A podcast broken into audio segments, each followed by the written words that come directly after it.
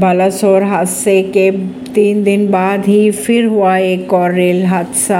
ओडिशा में पटरी से उतरी मालगाड़ी। ओडिशा में एक और रेल हादसे की खबरें आ रही सामने। ओडिशा के बारगढ़ जिले में एक मालगाड़ी पटरी से उतर गई। हालांकि पूर्वी तटीय रेलवे के बयान के अनुसार कहा यह जा रहा है कि ये निजी सीमेंट फैक्ट्री द्वारा संचालित की जा रही मालगाड़ी के वैगन पटरी से उतरे थे। यह हादसा फैक्ट्री परिसर के भीतर ही हुआ।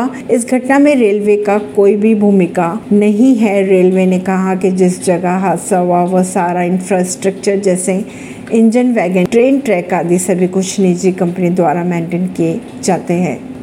ट्रेन हादसे के बाद लापता लोगों की तलाश में भटक रहे हैं लोग। आपदा प्रबंधन टीमों को फोन कर पूछ रहे हैं सलामती की खबरें। के आपदा प्रबंधन प्राधिकरण को ओडिशा ट्रेन हादसे के शिकार हुए 2 लोगों की तलाश में कॉल किया गया था। हालांकि कॉल करने वाला एक व्यक्ति का पता लगा लिया गया है, वही दूसरे के बारे में पता लगाया जा रहा है।